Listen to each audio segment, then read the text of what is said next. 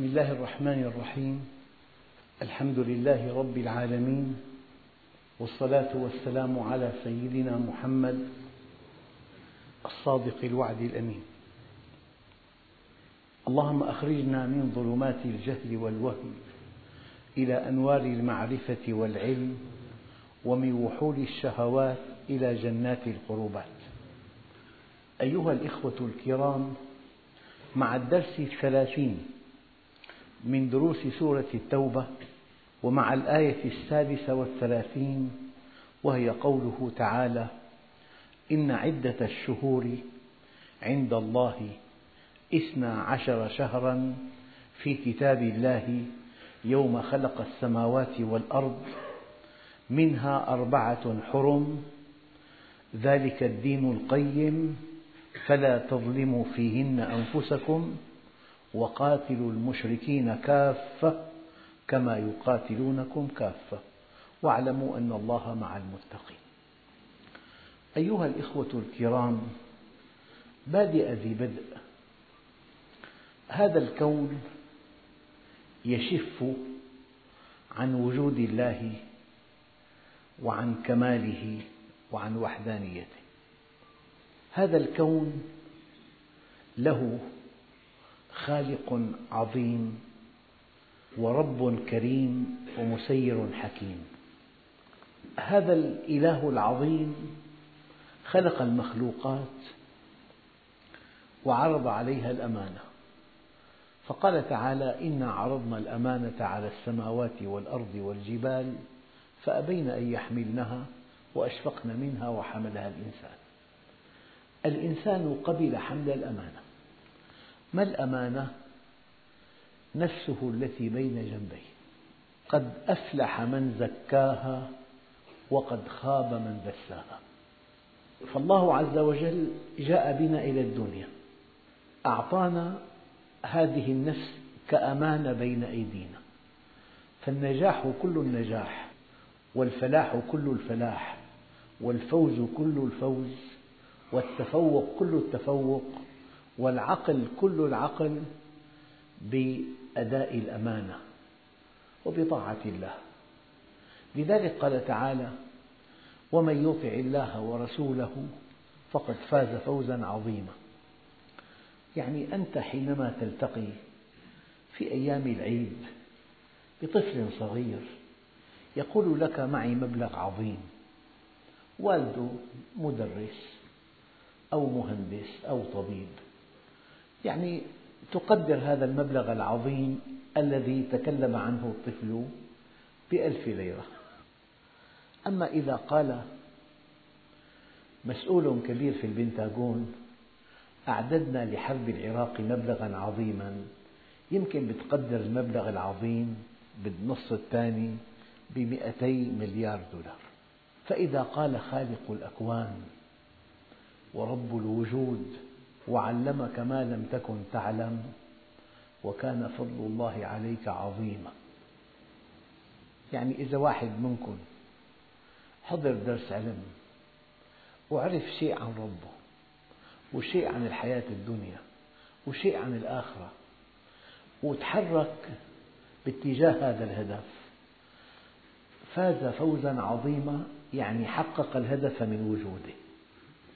فلذلك لما الله عز وجل خلق السماوات والأرض وعرض عليها الأمانة فأبت أن تحملها وأشفقت منها وحملها الإنسان. كان الإنسان بعد أن حمل الأمانة المخلوق الأول عند الله. لذلك إن الذين آمنوا وعملوا الصالحات أولئك هم خير البرية إطلاقا. أيها الأخ الكريم اعتقد يقينا أن فرصة أمامك وأنت في الحياة الدنيا كي تكون أفضل الخلق جميعا إذا حملت الأمانة وأطعت الله ورسوله. هذا ليس كلام بشر هذا كلام خالق البشر ومن يطع الله ورسوله فقد فاز فوزا عظيما. إذا الله عز وجل جاء بك إلى الدنيا كي تعبده. والدليل وما خلقت الجن والإنس إلا ليعبدون. يعني لو أنه هلأ أرسلنا طالب إلى فرنسا لينال الدكتوراه. في باريس بالذات مدينة كبيرة مترامية الأطراف. فيها عشر ملايين يسكنها فيها مدارس فيها جامعات فيها معامل فيها ملاهي فيها دور سينما فيها مؤسسات فيها دوائر حكومية فيها متنزهات فيها مسارح فيها نوادي ليلية. ماذا نقول؟ هذا الطالب الذي أرسل إلى هذا البلد لينال الدكتوراه علة وجوده الوحيدة يعني علاقته بهالمدينة علاقة واحدة. نيل هذه الشهادة؟ أيها الإخوة الكرام هل تصدقون أن وجودنا في الدنيا له هدف واحد أن نعبد الله؟ وما خلقت الجن والإنس إلا ليعبدون. وأنت حينما تعبد الله حققت المراد من وجودك. حينما تعبده وتشكره. أو حينما تعرفه وتشكره. لذلك قال تعالى ما يفعل الله بعذابكم إن شكرتم وآمنتم. لمجرد أن تعرفه وأن تشكره حققت الهدف من وجودك. وكنت مع المخلوقات الأولى. إن الذين آمنوا وعملوا الصالحات أولئك هم خير البرية. والله عز وجل ما كلفك فوق ما تطيق. قال لا يكلف الله نفسا إلا وسعها. وما من شهوة أودعها فيك إلا جعل لها قناة نظيفة تسري خلالها. اعتقد يقينا أنه ليس في الإسلام حرمان إطلاقا. ما في حرمان. لكن في تنظيم. إذا الله عز وجل خلق الإنسان وجاء به إلى الدنيا من أجل أن يعبده كيف يعبده؟ ينبغي أن يعرفه أولا كيف يعرفه؟ جعل الله الكون كله شافا عن وجوده وعن كماله وعن وحدانيته جعل الكون كله وفي كل شيء له آية تدل على أنه واحد فالكون كله ينطق بوجود الله وبوحدانيته وبكماله. يعني في طائر اسمه البطريق يعيش في القطب الشمالي والجنوبي. هذا الطائر يمشي على رجلين كالإنسان تماما. حينما تضع أنثاه البيضة يحملها على قدميه ويغطيها بريشه.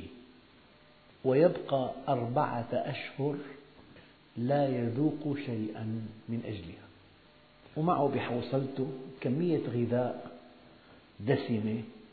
حينما يخرج هذا المخلوق من البيضة يفتح منقاره يضع الأب الطعام في منقاره. يعني أربعة أشهر لا يذوق شيئا. من أجل أن تبقى البيضة على قدميه مغطاة بريشه. هي ومضة من ومضات عظمة الله عز وجل. والله أيها الإخوة لو أمضينا كل أعمارنا في اكتشاف عظمة الله في خلقه شيء لا ينتهي. فلذلك لما الله عز وجل خلق الإنسان وعرض عليه الأمانة وقبل حمل الأمانة كان المخلوق الأول. فجعل الله له الكون مقوما أولا يعينه على طاعة الله. كل شيء في الكون ينطق بوجود الله وبوحدانيته وبكماله. فالأرض تدور حول الشمس دورة كل عام. من هذه الدورة تنشأ الفصول الأربعة. صيف شتاء ربيع خريف. تدور دورة حول نفسها. من هذه الدورة ينشأ الليل والنهار. لكن تصور لو أن الأرض الشمس هنا والأرض هنا لو أنها تدور على محور موازي لمستوي دورانها هيك بده. تنتهي الحياة. لأنه أول قسم 350 فوق الصفر. ثاني قسم 270 تحت الصفر. يعني تدور بس على محور يوازي مستوي الدوران. أما هي الأرض تدور هكذا. لو أنها هكذا صيف دائم شتاء دائم ربيع دائم خريف دائم. تدور بمحور. 33 درجة ميل المحور. من دوران الأرض على محور ليس موازيا لمستوى دورانها وليس متعامدا مع مستوى دورانها ينشأ الليل والنهار والفصول الأربعة. فكلما قرأت في القرآن ومن آياته الليل والنهار ومن آياته الشمس والقمر الشمس تكبر الأرض بمليون وثلاثمئة ألف مرة. يعني مليون وثلاثمئة ألف أرض تدخل في جوف الشمس. وبين الأرض والشمس 156 مليون كيلومتر. وفي أبراج السماء وما أكثرها. يعني درب التبابنة مجرتنا. المجموعة الشمسية بأكملها تساوي نقطة على شكل مغزلة المجرة درب التبابنة شكل مغزلي. يعني بيضاوي عليها نقطة واحدة هي المجموعة الشمسية بأكملها. والأرض أحد الكواكب الصغيرة في المجموعة الشمسية. يعني هذا الإله العظيم يعصى. ألا يخطب وده؟ ألا ترجى جنته؟ ألا تخشى ناره؟ خلق الإنسان وخلق له الكون. وهذا الكون ينطق بوجود الله ووحدانيته وكماله ويؤكد أن له خالقا عظيما ومربيا كريما ومسيرا حكيما. طيب شاءت حكمة الله أن يكون من دورة الأرض حول نفسها الليل والنهار. ومن آياته الليل والنهار. وشاءت حكمة الله أن يكون من دورة الأرض حول الشمس الفصول الأربع. هذه من آيات الله. لذلك دورة الأرض حول نفسها وتشكل الليل والنهار أصل الزمن. لولا دورة الأرض حول نفسها لما كان الليل والنهار. ولولا دورة الأرض حول الشمس لما كانت الفصول الأربعة. صار في شهر ثلاثين يوم. أنت إذا نظرت إلى الشمس لا تعرف في أي يوم من أيام الشهر ما تعرف لكن تعرف إذا نظرت إلى الشمس في أي وقت من أوقات اليوم. واضح الجواب؟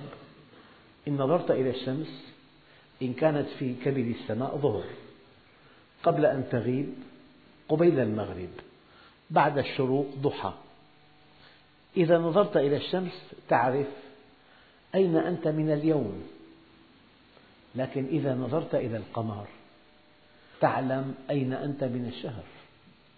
إذا كان هلال رفيع في أول الشهر بدر في منتصفه. هلال معكوس في آخره.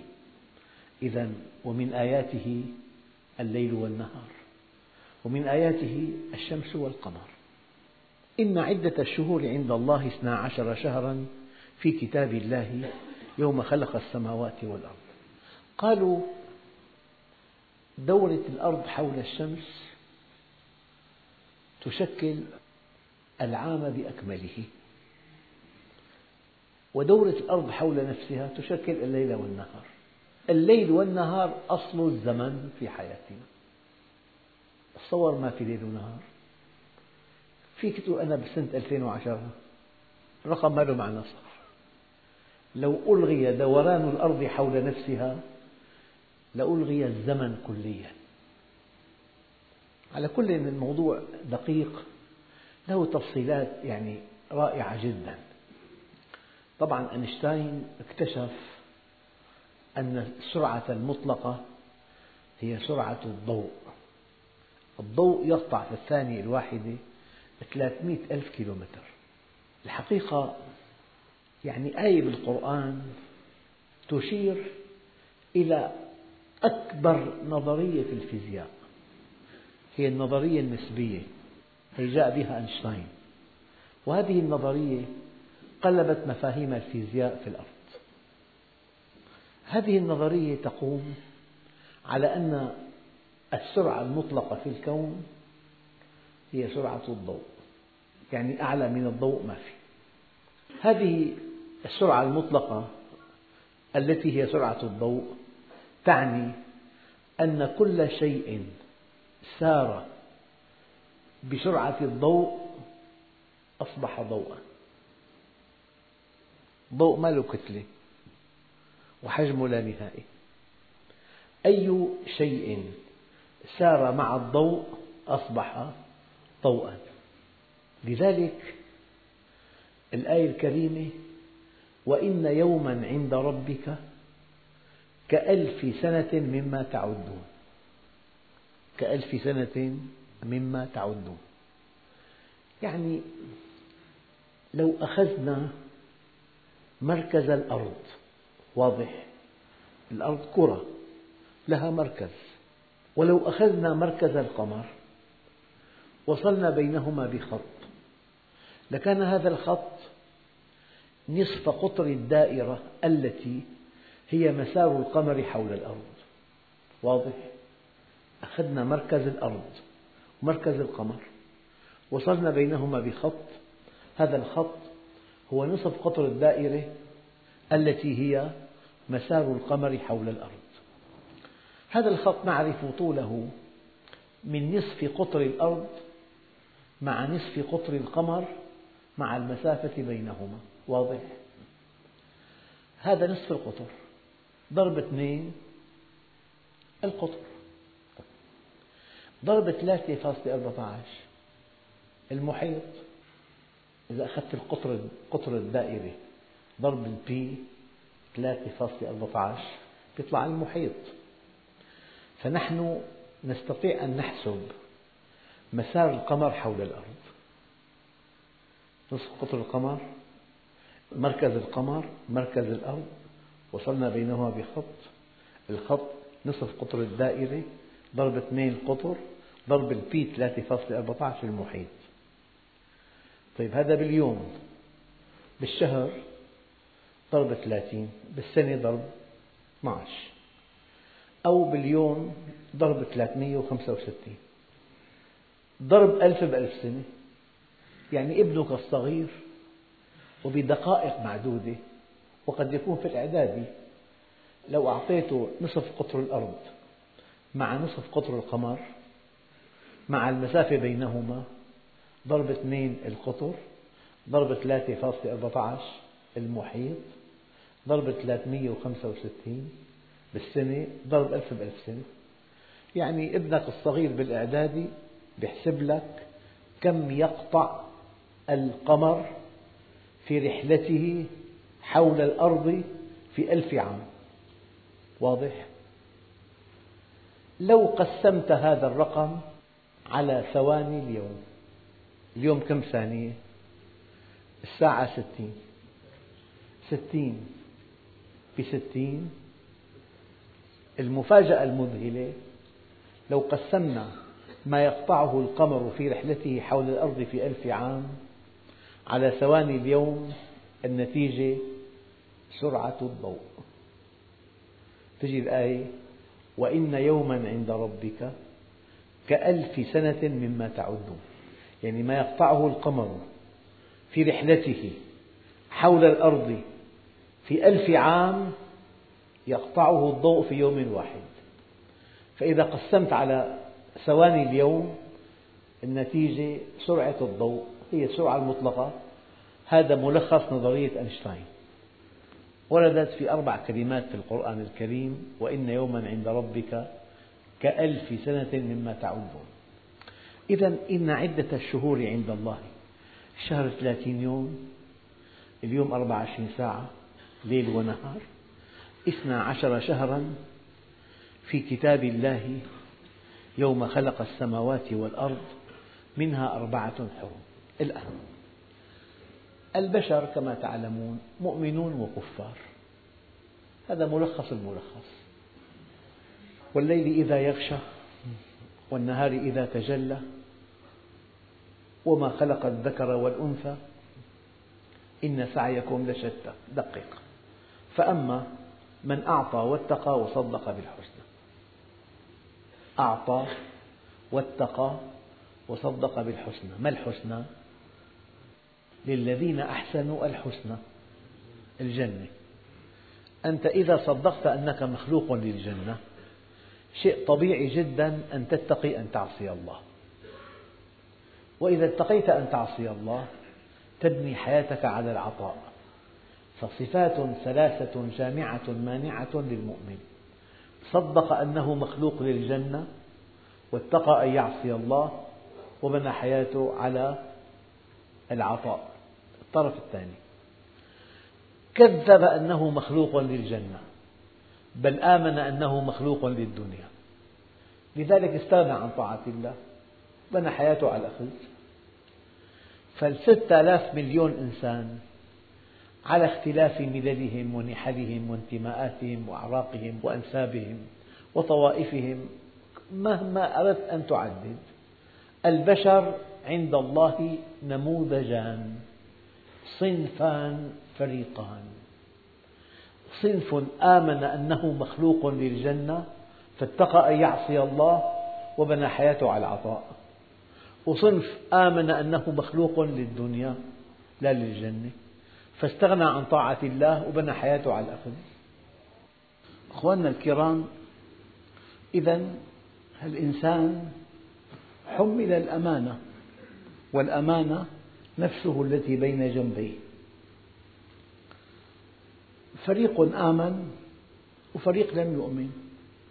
فريق صدق بالحسنى فاتقى أن يعصي الله وبنى حياته على العطاء. وفريق كذب بالحسنى بل آمن بالدنيا فاستغنى عن طاعة الله وبنى حياته على الأخذ الآن أليس من الممكن أن يخلق هؤلاء الذين كفروا بالجنة وآمنوا بالدنيا أن يكونوا في كوكب معين؟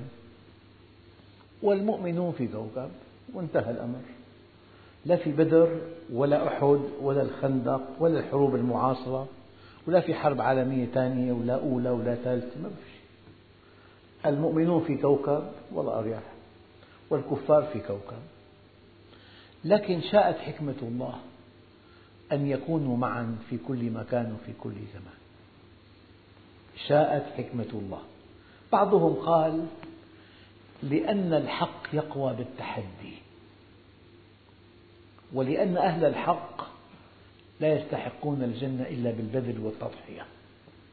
إذا القرار الإلهي أن يعيش في الأرض المؤمنون وغير المؤمنين في زمان واحد وفي وقت واحد. أينما ذهبت أناس مع الحق أناس مع الباطل أناس مع المبدأ أناس مع الشهوة.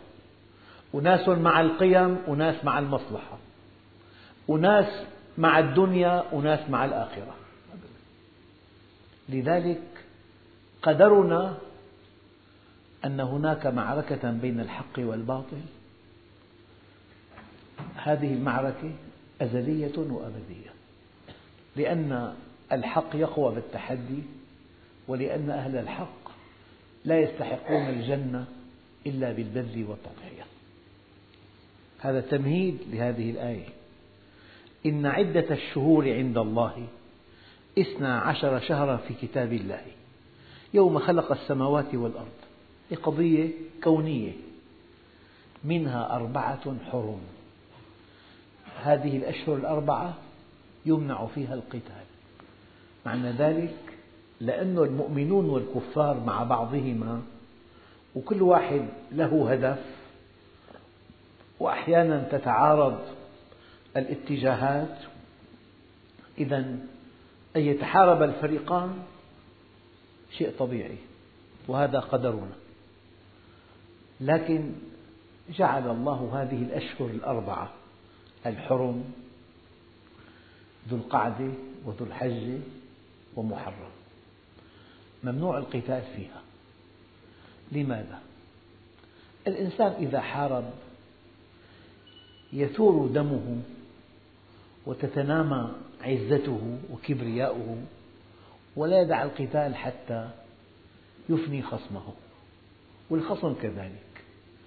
فجاءت هذه الأشهر الأربع يعني رجب وذو القعدة وذو الحجة ومحرم يقف القتال لا في غالب ولا مغلوب حفاظا على عزة الإنسان وكرامته. أحيانا تكون في حرب. تتدخل دولة ثالثة. توقفها الطرفان يتمتعان بكرامتهم وبعزتهم. فهذا من علم الله في الغيب. الله جعل المؤمنون والكفار مع بعضهم بعضا. لا شك أن هناك معركة أزلية أبدية بين الحق والباطل. فإن نشبت الحروب ينبغي أن تقف. ولو إلى حين ليذوق الناس طعم السلام. فينحازوا إليه. هذا بعض ما يعني توجه إليه السادة المفسرون. إن عدة الشهور عند الله اثنا عشر شهرا في كتاب الله يوم خلق السماوات والأرض منها أربعة حرم يعني يقف القتال في هذه الشهور. لا غالب ولا مغلوب. يذوق الناس طعم السلم يحبونه. قد يكون هذا الوقف لإطلاق النار مستمرا وتنتهي الأمور بالحوار والمصالحة ورفع الضيم عن بقية الناس. هذه الحكمة البالغة من الأربعة أشهر الحرم يقف القتال لا بإعلان أحد الخصوم أنه انتصر ولا بإذلال الثاني أنه انهزم لا. يقف القتال بحكم إلهي. فلا في منتصر ولا في مغلوب. والجميع كرامتهم محفوظة. منها أربعة حرم ذلك الدين القيم. لذلك قال تعالى وإن طائفتان من المؤمنين اقتتلوا فأصلحوا بينهما. يعني كثير في حروب. دمرت العالم الإسلامي. والخطأ أنه ما تدخل فريق أوقف الحرب بين هاتين الدولتين. كل طرف استعان بقوى أجنبية والقوات دخلت وهم باعونا واشترونا وربحوا مليارات ممليرات من هذه الحروب. يعني مرة قيادة كبيرة في العالم الغربي جمعت ثلاثين عالم نفسه اجتماع في منتجع وتركوهم شهرا بأكمله ليجيبوهم عن سؤال واحد. أي شيء أفضل للعالم الغربي الحرب أم السلم؟ فكان الجواب الحرب. أنتم لاحظوا كل فترة في حرب. بالنهاية تذهب أموال طائلة من المتحاربين إلى العالم الغربي أنه عندهم السلاح. حتى يبيعوا السلاح هم بحاجة إلى بؤر ملتهبة في العالم. يعني بين الهند والباكستان في مشكلة كشمير بيننا وبين العدو الصهيوني في مشكلة فلسطين. بالسودان في مشكلة بكل مكان في مشكلة. هذه المشكلة بؤر توتر من أجل أن يبيعون الأسلحة. والأسلحة تباع أيها الإخوة ما بعقود تراضي بعقود إذعان. يعني أيام سعر الشيء مئة ضعف مضطر. هم يبتزون أموالنا عن طريق هذه بؤر التوتر في العالم ثم يبيعون السلاح بعقود بعقود إذعان كي يحققوا ثروات طائلة البحث طويل والبحث يعني له جوانب كثيرة بس هذا شأن أهل الدنيا شأن أهل الدنيا أن يبني الكافر مجده على أنقاض البشر ويبني حياته على موت البشر ويبني أمنه على إخافة البشر ويبني غناه على إفقار البشر. إن عدة الشهور عند الله اثنا عشر شهرا في كتاب الله يوم خلق السماوات والأرض منها أربعة حرم فإذا كان في مشكلة بين المؤمنين في هذه الأشهر تقف الحرب. لكن لو أن الكفار أعجبهم هذا الترتيب المؤمنون في هذه الأشهر ما بيحاربوا. هم يبدأونهم بالحرب. لذلك جاءت الآية وقاتلوا المشركين كافة كما يقاتلونكم كافة. يعني إذا مشرك أراد أن تكون هذه الآية لصالحه نقاتله ولو كنا في الأشهر الحرم. هي حالة نادرة واستثنائية. ذلك الدين القيم فلا تظلموا فيهن أنفسكم. أخواننا الكرام الإنسان مخلوق للجنة ولجنة عرضها السماوات والأرض فيها ما لا عين رأت ولا أذن سمعت ولا خطر على قلب بشر. وهذا منهج الله في الأرض. يعني هو الحقيقة الدقيقة أن حربا بين حقين لا تكون. معي بهالكلام الحق لا يتعدد. الحرب بين حقين لا تكون لأن الحق لا يتعدد. ونكمل والحرب بين حق وباطل لا تطول. إن الله مع الحق.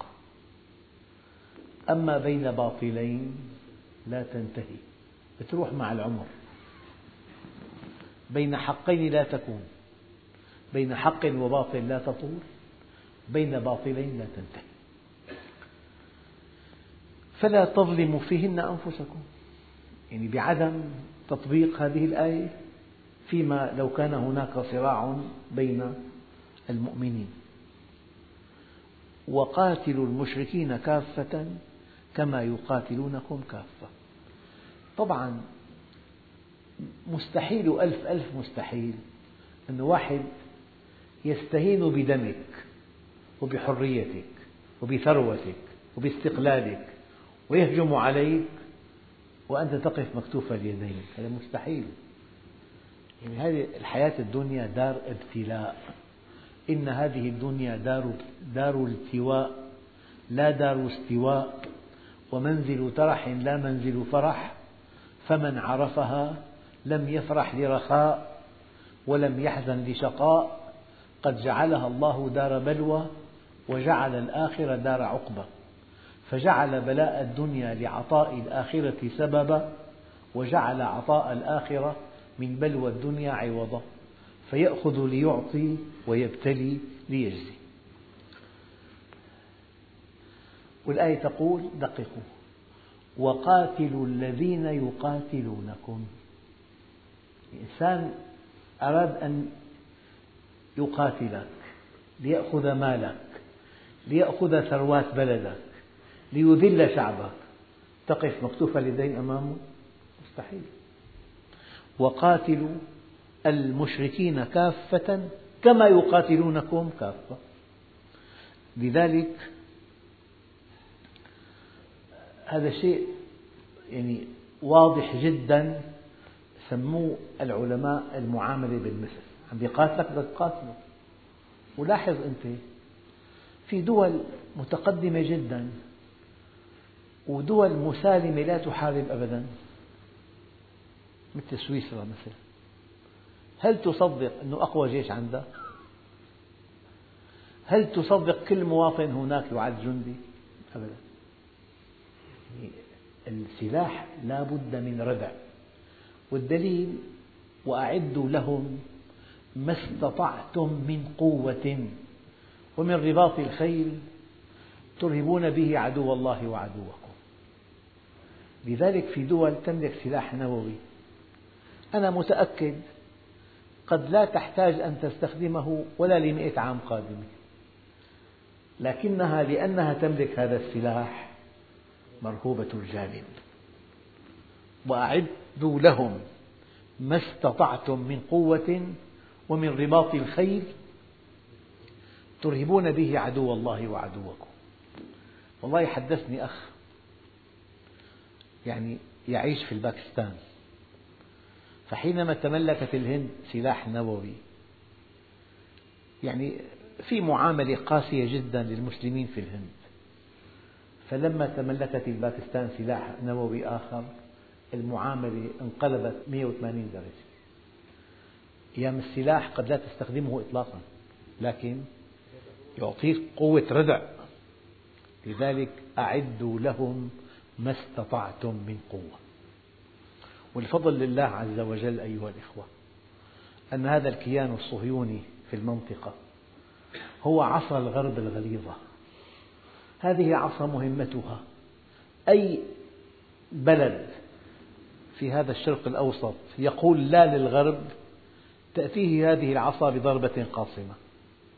لكن هذه العصا كسرت كم مرة؟ مرتين. صح الكلام؟ كسرت مرتين. إن شاء الله تبقى مكسورة. ونحن بإيماننا بالله واصطلاحنا معه وإقبالنا عليه. يعني في شيء أنا أقوله وموضوعي الشيء. أعداءنا اليهود فقدوا الآن ما يسمى بالحسم ما الحسم؟ كانوا يبدأون الحرب وفي أي لحظة هم ينهونها. أما الآن يبدأونها. لكن ليس في إمكانهم إنهاء. التطور نوعي. الشيء الثاني كان في رعب من قبلنا. الآن في توازن رعب. يعني نقصف ويقصفون. ندخل إلى الملاجئ ويدخلون. نخاف ويخافون. اسمه توازن رعب. أول إنجاز فقد الحسم يبدأون ولكن ليس بإمكانهم إنهاء الحرب. يعني أي حرب غزة التخطيط يوم واحد ضربوا 800 هدف. وما تمكنوا إيقاف الحرب إلا بعد 22 يوم. فقدوا الحسم. صار في توازن رعب. أما أخطر هدف تحقق أخطر هدف أن اليهود كان هدفهم الأمن فقط. لستين سنة ماضية. الآن هدفهم البقاء. كلام دقيق. أنا ألقيت على المنبر قبل عام تقرير للسي آي اي أن هذا الكيان عمره القادم 25 سنة فقط. يعني في أخبار طيبة. أنا ما بحب الأخبار السيئة دائما. اسمعها لكن في أخبار طيبة يجب أن ترتفع معنوياتك. أنت مسلم غالي على الله. الله ما بيتخلى عنا إطلاقا. هي أشياء يعني ثابتة بالصحف صحف العدو. فقدوا الحسم وصار في توازن رعب وكان هدفهم الأمن فأصبح البقاء. فولا تهنوا ولا تحزنوا وأنتم الأعلون إن كنتم مؤمنين. يعني ثلاثين دولة ببلد إسلامي بشرق آسيا ثلاثين دولة. معهم أحدث أسلحة. والطرف الثاني عندهم بس بواريد 84% من المساحة بيد الطرف الثاني. شيء بيحير يعني في أخبار طيبة كثير أخبار مشجعة. ولا تهنوا ولا تحزنوا وأنتم الأعلون إن كنتم مؤمنين. ذلك الدين القيم فلا تظلموا فيهن أنفسكم وقاتلوا المشركين كافة كما يقاتلونكم كافة واعلموا أن الله مع المتقين معهم بالنصر والحفظ والتأييد. والحمد لله رب العالمين.